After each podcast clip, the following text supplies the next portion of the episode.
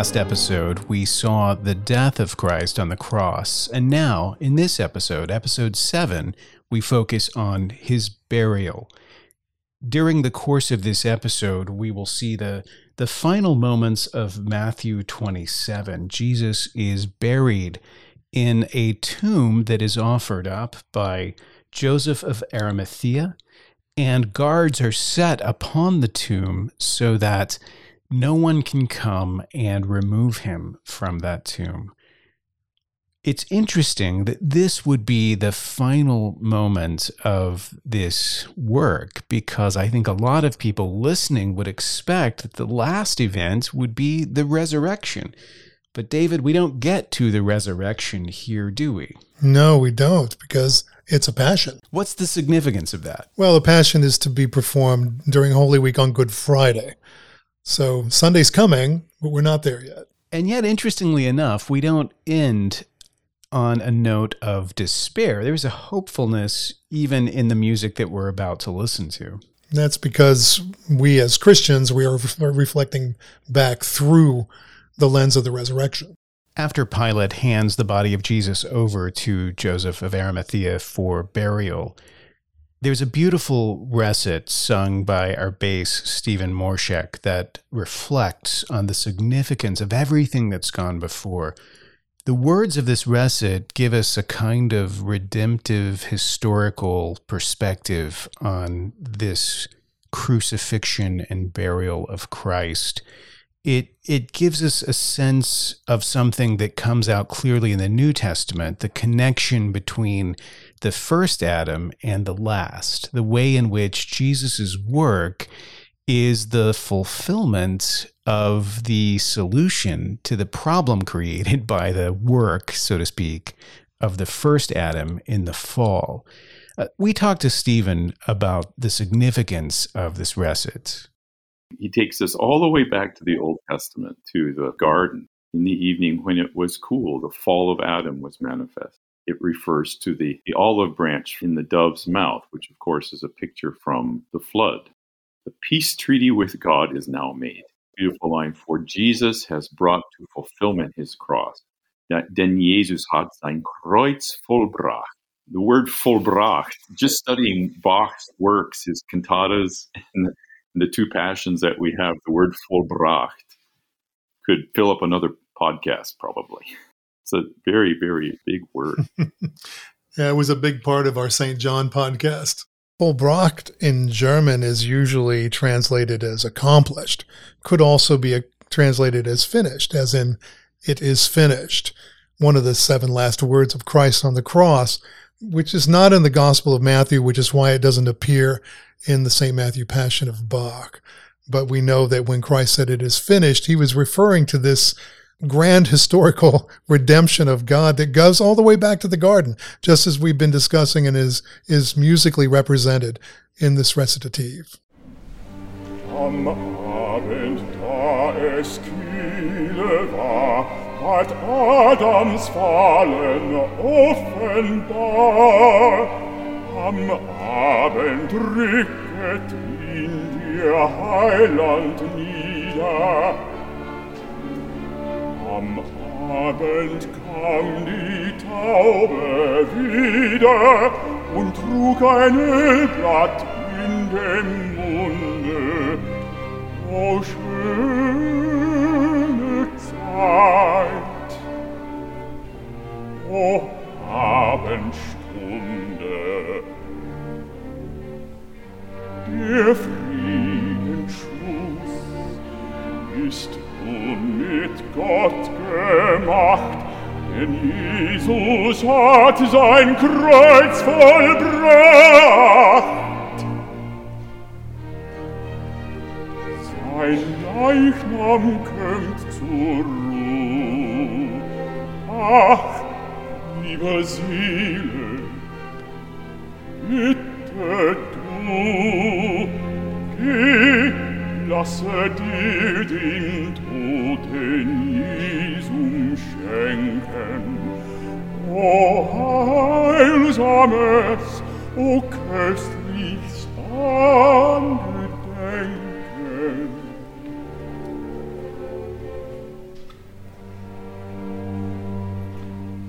So, if you weren't waiting for Erbarme dich, the alto aria, and you weren't waiting for Aus Liebe, the soprano aria. The third aria in this string of pearls I keep referring to is this one coming up, Mache dich mein Herz rein.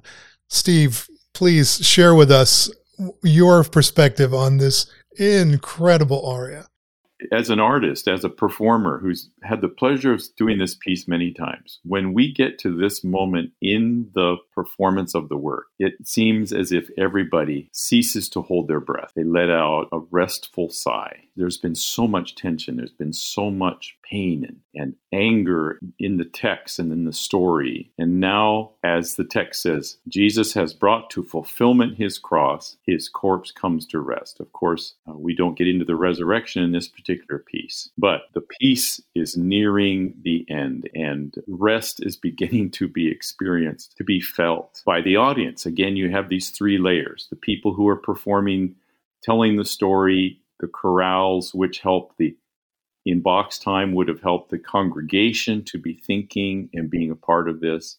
And then the arias dig deeper into the heart of the individual.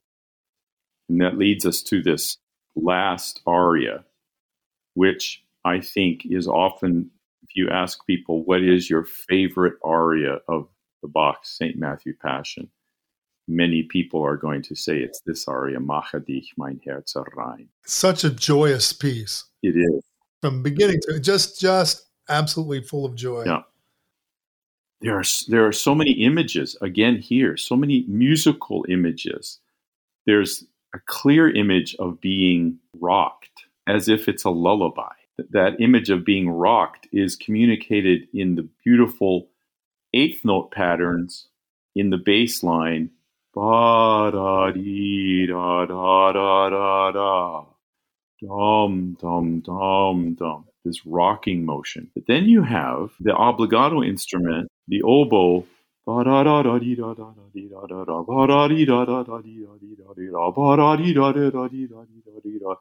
It's almost like washing. It's like water being poured over you very gently. That's the image that comes to my mind. And so the text, Make yourself pure, my heart. I want to bury Jesus himself within me, for he now within me shall have sweet rest. Yeah. The meter here is 12 8, the same meter as the opening chorus of the whole piece. Here it's used to rock, as you suggest, almost like a lullaby, very gentle. Yeah. In the the same figure that Deem bom bom bom bom is is almost agitated in the opening chorus. It sort of spurs us on and brings us mm-hmm. into into the tragedy. So in my mind, it sort of bookends because it's very near the end of the passion. This aria, the progression from that anxiety mm-hmm. of the first yeah. chorus, "Come, you daughters, help me mourn," to this place of coming into rest I've never thought of that. Uh, that's very powerful, David.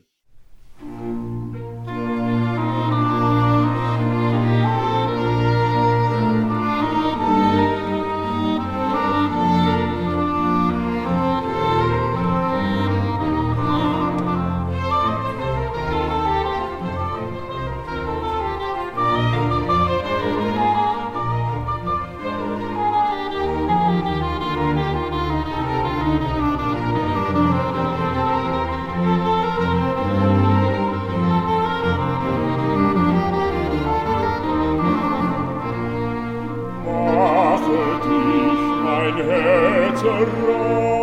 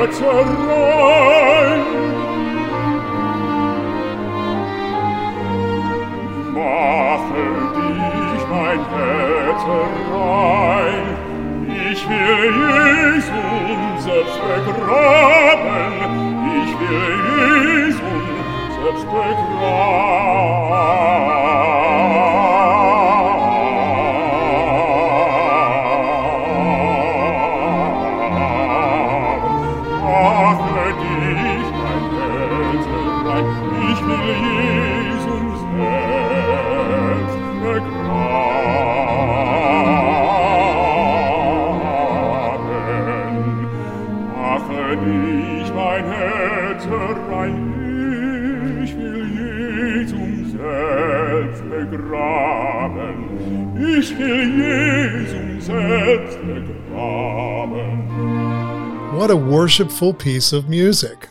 How joyous that music is. It, it just lifts my heart every time I even think about it, much less hear it. Let's acknowledge once again that this, this is the intent of this music, that Bach wrote it for worship on Good Friday over 300 years ago. And that when we approach it, we, if we can keep that in mind, it'll lead us into a depth of experience. We had a chance to talk with Hannah more about this music as worship. That's what I wish that more people could experience. I teach young students. And so when I say I'm going to go sing Bach St. Matthew Passion, they haven't taken the time to sit down through something like that. And yes, it's long and there was so much in there. But when you actually get to study and you see that Bach took his music, the music, the way things were written was to text paint, was to make that text come to life, to create an emotion inside of the listener and the and the musicians that you can't explain how that emotion came out. Immense pain or immense joy came through the music and that's that's worship, right? That's one thing that I I want us to be able to get back to is just to see, yeah, that's what Bach's whole intention was. Soli Deo Gloria is what he wrote after everything he wrote. Well, and the wide range of experience of worship and emotion. It's no, it's not all happy praise and worship music like we think of today. It takes in lament. It takes in every every human experience within the elements of worship. That's a great point. I think part of me says, you know, listening to this music can help us recover the sense of worship in the concert hall. But then the other part of me is like listening to this music can help us in worship to recover the fullness of worship. Hmm as opposed to the simplified four chords of worship that we're used to now. That's true. I think uh, those of us who are classical musicians we are often frustrated with with the music in the church because it is does tend to be rather simplistic not a lot of depth and, and either musically or emotionally or theologically a lot of times so I don't think you know we're not we wouldn't advocate for going back and just singing a lot of Bach in our churches in America today, but we can certainly use Bach as a model.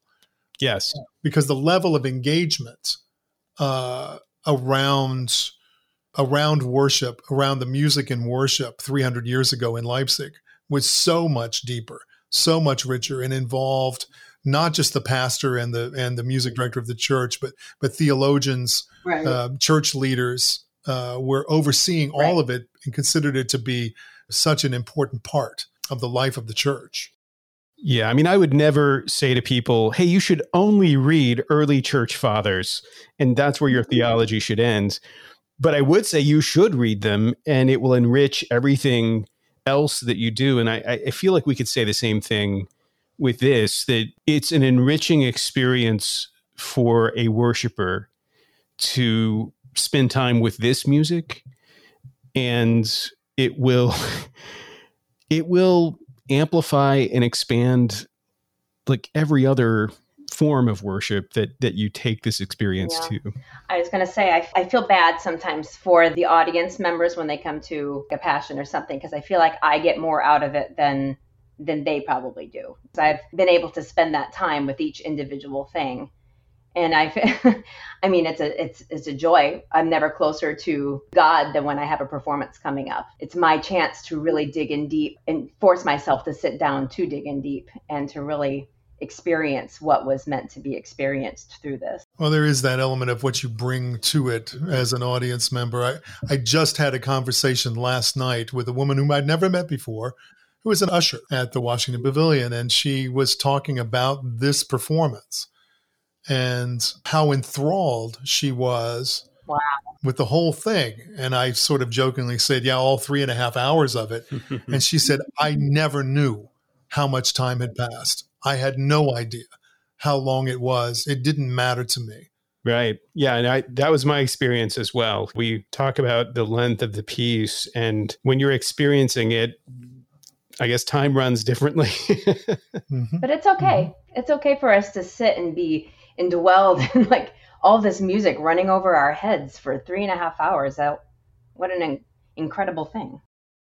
The penultimate piece in the St. Matthew Passion is a valedictory statement by each of four solo voices. You might think of them as the four gospel writers, each of them saying goodnight to Jesus, and the response from the chorus exactly that Good night, my Lord. It's significant as we hear these voices signing off at the end. I'm especially struck by the words you'll hear the tenor sing The toil is done which our sins made for him as we reflect on the passion of Jesus, this is a good thing to take away from it that all of the work that was necessary in order to atone for our sins has been accomplished by Jesus at the cross. There is nothing left that remains to be done. He has done it all, which is why we can hear the soprano sing, A thousand thanks for thy passion, that thou didst prize my soul's redemption so dearly.